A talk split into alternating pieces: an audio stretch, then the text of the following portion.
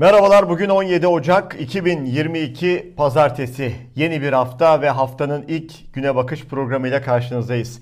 Sevgili seyirciler, gözlerinden çıkan ateşle adeta ülkeyi yakıp küle çevirecekler. Tamamen de dibin dibini görene kadar ülke durmaya niyetleri yok gibi gözüküyor. Peki soru şu, ülke dibi gördü mü? O noktaya gelindi mi? Şu an tam olarak neresindeyiz? Bu programda biraz buna bakacağız. Peki gözlerden çıkan ateş benzetmesini ben neden yaptım? İşte cevabı. Mizah dergisi Leman'ın kapağıyla başlıyoruz sevgili seyirciler. Zira ülkede iktidar kontrolündeki gazeteler, internet siteleri, medya organları, televizyonlar ülke gerçeklerine dair yazıp çizmedikleri için bu işte mizah dergilerine düştü ve Leman bunu çok çok iyi yapıyor. Bakın, o gözlerinden ateş çıkan kişi bir süper kahraman değil. Bu kişi Hazine ve Maliye Bakanı Nurettin Nebati. Ne demişti T R T ekranlarında? Gözlerime bakar mısınız? Ne görüyorsunuz? Ekonomi gözlerdeki ışıktır yanıtını vermiş ve sosyal medyayı sallamıştı. O gün bugündür de konuşuluyor. Ne diyor Leman? Hepsi bir başkaydı, bu da bambaşka. Yok böyle yetenek. Evet, hepsi bir başkaydı derken de önceki ekonomi bakanlarına da bir gönderme yapılmış. Bir avuç mercimek yirmi lira diye sesini yükselten insanlar var orada. Sonrasında rakamlar çok iyi, gözlerime bakın, ışıltıyı görüyor musunuz? Haha diyen bir Maliye Bakanı Nurettin Nebati. Vatandaş yanarken onlar gözlerinden ateş fışkırtıyorlar. Adı Mizah dergisi olan Leman bu kapakla Türkiye'nin gerçeğini anlatıyor. Halkın gerçeğini anlatıyor. Peki adı gazete olan Sabah bize ne anlatıyor? Sabah da bu manşetle çıktı pazar günü. Tüm sıkıntıları biz çözeriz diyen bir cumhurbaşkanı. Manşete onu koymuşlar. Alttaki cümle benim çok dikkatimi çekti. Başkan Erdoğan Aydın'daki toplu açılış töreninde konuştu. Başta enflasyon, milletimizi bunaltan sıkıntıları çözeceğiz diyor Erdoğan. Burada aslında bir itiraf var. Bu gazetelere baktığınızda, bu iktidara baktığınızda ülkede herhangi bir ekonomik kriz yok. Fakat sırf bu cümlede bile bakın, başta enflasyon, milletimizi bunaltan sıkıntıları çözeceğiz diyor. Demek ki bir enflasyon problemi olduğundan, milleti bunaltan sıkıntılar olduğundan aslında onlar da haberdar. Fakat sanki bu sıkıntıların sebebi bizzat kendileri değilmiş gibi hala yirmi yıllık bir iktidar hala insanlara bir vaatte bulunuyor. Gerçek problemleri ortaya koymak yerine de o gazete Erdoğan'ın biz tüm sıkıntıları çözeceğiz sözlerini manşetine taşıyor. Peki hangi sıkıntılar bunlar? Sayın Erdoğan diye de sormuyor bu gazete. Ülkede hangi sıkıntılar var ve bu hangi sıkıntıların, bu sıkıntıların hangilerinin sorumlusu bizzat siz dersiniz diye soran da bir medya organı ne yazık ki yok şu anda. Programı açarken de sordum ya sevgili seyirciler. Ülke dibin dibini gördü mü? O noktaya gelindi mi? Bakın, her pazar biliyorsunuz Profesör Doktor İbrahim Öztürk'le Gerçek Ekonomi programını birlikte yapıyoruz. Bu pazarki programda çok önemli şeyler söyledi İbrahim Öztürk ve özellikle şu an o bir bir buçuk dakikalık bir kısmını sizler için şimdi ekranlarınıza getireceğiz. Çok önemli bir uyarıda bulundu.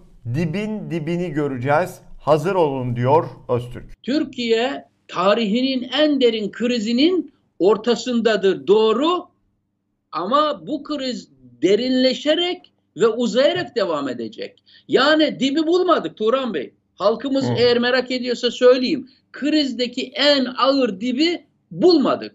Bu krizdeki en ağır dibi de söyleyeyim size o zaman. Hı hı. O kaçınılmaz seçimlerin sonrasındaki ortaya çıkacak büyük yangın yerini görünce o krizin dibi ortaya çıkacak. Çünkü verilere ulaşamıyoruz. Çünkü yazacak bir medyacı yok. Yazanlar içeri alınıyor. Veriler şeffaf değil, dünyadan gizleniyor, yanlış ölçülüyor, becerilemediği için yanlış ölçülüyor, kasıtlı yanlış ölçülüyor, ölçülen açıklanmıyor. Dolayısıyla Erdoğan'ın ülkemize verdiği zararın şimdi biz devede kulak kısmını gördüğümüzü, eğer giderse bu ülkenin geleceğini çalıp da gittiğini travma yaşayarak göreceğiz. Dolayısıyla kriz derinleşiyor. E, paralarını kaptırmasınlar. Açık söylüyorum, bir kez daha söyleyeceğim. Paralarınızı, yani ben on bin T L, yirmi bin T L'si olandan bahsetmiyorum. E, belli evet, ölçeğin üzerindeki insanlardan. Dövizinizi çevirin, hala bu fiyattan dövize çevirin, hala bankalardan alın ve ulaşılamayacak bir yerde saklayın. Vaatlerine de tehditlerine de kulak asmayın ve paranızı kaptırmayın, çünkü verdiğinizi harcıyor. İktidar medyası bambaşka bir tabloyu ortaya koysa da ne yazık ki ülkenin gerçekleri bunlar ve çok daha karanlık bir tünele doğru gidildiği konusunda da İbrahim Öztürk'ün uyarısını da dinlediniz, seyrettiniz sevgili seyirciler. Ve bakın, bunlar birer elbette kehanet değil. Adım adım çöküş, adım adım yaşanan bir çöküş ve daha dibe doğru batan bir ülke. Türkiye Bankalar Birliği verilerine göre Kasım iki bin yirmi bir dönemi itibariyle bireysel kredi ve kredi kartlarında tasfiye olunacak alacaklar otuz iki milyar dokuz yüz milyon liraya yükseldi. iki bin yirmi bir yılının Ocak-Kasım döneminde bireysel kredi veya bireysel kredi kartı borcundan dolayı toplam bir milyon dört yüz seksen beş bin kişi yasal takibe alınmış. Milyonlarca borçludan bahsediyorsunuz. Milyonlarca borçlu, batmış insanlar. Bir borcu kapatmak için başka bir yerden borç çeken insanlar, borç alan, yeni kredi alan insanlar. Bir krediyi başka krediyle ödeyen, kredi kartlarını nasıl ödeyeceğim diye kara kara düşünen insanlar. Çünkü maaş belli, maaştaki zam oranları belli fakat enflasyon rakamları resmi rakamlara göre yüzde otuzun üstüne çıkmış durumda. Bağımsız bilir kişilerin açıkladığı rakamlar yüzde altmış, yüzde yetmişlerin üzerinde. Nasıl yetecek bu para? İnsanlar mevcut borcu nasıl ödeyebilecek? O yüzden de ne yazık ki insanlar batıyor ve bakın, esnaf da iflas ediyor. Çok, bu da çarpıcı bir veri. iki bin yirmi bir yılında iflas eden esnaf sayısı yüz bir bin yedi yüz elli. Kim açıkladı bu rakamı? C H P Genel Başkan Yardımcısı Veli Ağbaba açıkladı. Ülkedeki keşke tek problem ekonomik sıkıntılar olsa. Fakat ülkede her alanda öyle korkunç bir çöküntü var ki sevgili seyirciler, öyle korkunç bir dibe vuruş var ki adaletin zaten çökmesi aslında bütün bu tabloyu tetikleyen en önemli etken. Ülkede adalet çöktüğü için de gençler geleceğe ümitle bakamıyorlar. Ülkedeki hekimler ülkeyi terk etmek için adeta sıraya girmiş durumdalar.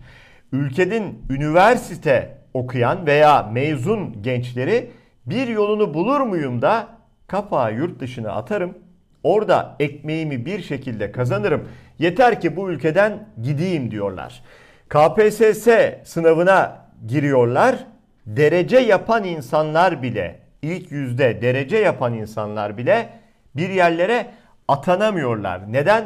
A K P'den bir kart vizit taşımadıkları için. Böylesine korkunç bir ortamda sevgili seyirciler, gençler intihar ediyor. Evet, bu fotoğraf acı bir fotoğraf. Bu fotoğrafın çekildiği yer bir cezaevi sevgili seyirciler. Daha geçen hafta yirmi yaşındaki tıp fakültesi öğrencisi Enes Kara'nın intiharını konuştu Türkiye.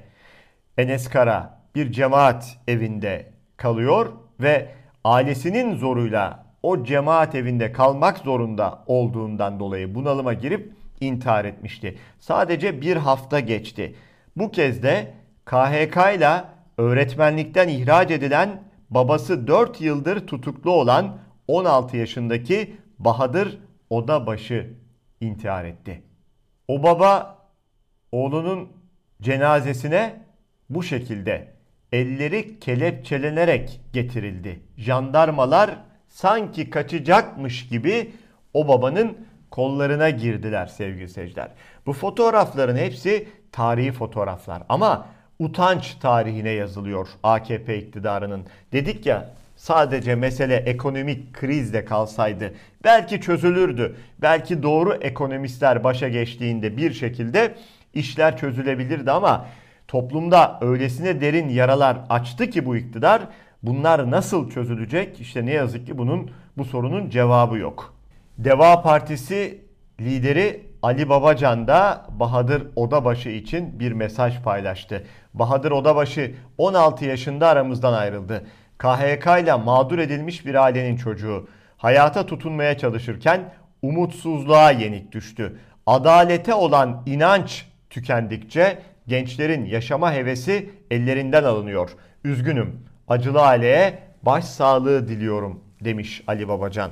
Gazeteci meslektaşımız Barış Yarkadaş diyor ki bir genç daha canına kıydı. Hem de on altı yaşında. Babası K H K'lı bir öğretmen olan ve dört yıldır cezaevinde bulunan Bahadır Odabaş'ta bu adaletsiz düzenin kurbanı oldu. Gençlerimiz sadece cemaat tarikat evlerinde değil, hayatın her alanında örseleniyor. Bu abluka mutlaka kırılmalı demiş Yarkadaş. Ne de doğru söylemiş. O adaletsiz düzen işte. Gençleri intihara sürükleyen tam da bu. Çünkü adalet mülkün temelidir deniyor ya. Adalet sarsılıp adalet ortadan kalkınca da bütün yapı ne yazık ki çöküyor ve bunun altında aslında bütün bir toplum kalıyor sevgili seyirciler. Tarikatlar, cemaatler tartışması da bir yandan devam ediyor. Yazar Sadık Usta bir mesaj paylaşmış. Tarikat ve cemaatler sadece dinci gericiliği ve çağ dışı şeyh-mürit ilişkisini yaygınlaştırdıkları için değil, aynı zamanda kendi iç dayanışmalarını her şeyin üzerinde tutarak ulus olmayı engelledikleri ve zayıflattıkları için de zararlıdırlar. Muhalefetin bunu kavraması lazım demiş Sadık Usta. Melih Gökçek bir fotoğraf paylaştı. Ankara'nın eski Büyükşehir Belediye Başkanı. Hakkında yüzden fazla yolsuzluk ve usulsüzlük dosyası olan ama bir şekilde dokunulmayan, en son ifadesi alınıp bırakıldığında adeta tehdit içerir bir mesaj paylaşıp Erdoğan'a ben yanarsam sen de yanarsın diyen bir Melih Gökçek'ten bahsediyoruz. O hala o hala sosyal medya hesabını bir troll gibi kullanıyor ama bu kez çok fena bir gol yedi. Altta Melih Gökçek'in Boğaz'dan paylaştığı bir fotoğraf. An itibariyle Boğaz'da çay içmek. İstanbul'dan herkese sevgiler ve saygılar demiş. Boğaz'da çay içmek derken ki o da dikkatimizden kaçmadı. O da öyle ayrı yazılmaz. Önce imla hatasını bir düzeltelim Melih Gökçek. Sonra da bakın yukarıda İ B B Haber adlı sosyal medya hesabından ne denmiş? Yapışkan ve sümüksü bir madde olan müsilajla mücadelemiz devam edecek demiş İ B B Haber. Memleketin onca meselesi var. İşte birkaçını şu kısa programımızda dile getirmeye çalışıyoruz. Onca problemi varken, çözülmesi gereken. Bu aralarda tutturmuşlar. Hani Türkiye'nin uluslararası İngilizce adı Türkiye sevgili seyirciler. Yani bunun değiştirelim. Biz ona Türkiye diyelim. Tamam, çok güzel. Buraya kadar bir sorun yok. Türkiye densin. Peki kamuoyuna verdikleri o mesaj gerçekçi bir mesaj mı yoksa yine tribünlere mi oynuyorlar? Uluslararası ilişkiler uzmanı eski diplomat Ömer Murat bu konuyla ilgili bakın çok çarpıcı bir mesaj paylaşmış.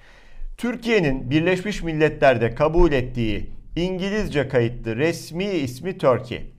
Bunu değiştirdin mi? Yok. Değiştirmek için girişimde bulundun mu? Yok. E o zaman ne bu? Hello Türkiye kampanyası.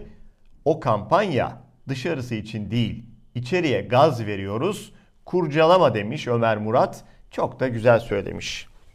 Evet, hep bir tribünlere oynama sevgili seyirciler. Hep içeride gazeteleriyle, televizyonlarıyla, medya gücünü kullanarak sürekli bir goy goy, sürekli. batıyor muyuz? Göçüyor muyuz? Ülkede on altı yaşındaki gençler, çocuk yaştaki o gençliğe adım atacak çocuklar hayatlarına son verme noktasına gelmişse, gelmişse o ülkeyi yönetenlerin yataklarında uyuyamaması gerekirken onlar goy goy peşindeler. Türkiye desen ne olur? Türkiye desen ne olur? İtibarın yerle bir olduktan sonra. Bu haberle birlikte bugünün güne bakışını noktalıyoruz. Salı sabah Türkiye saatiyle dokuzda yine bu ekranlarda buluşalım. Hoşça kalın.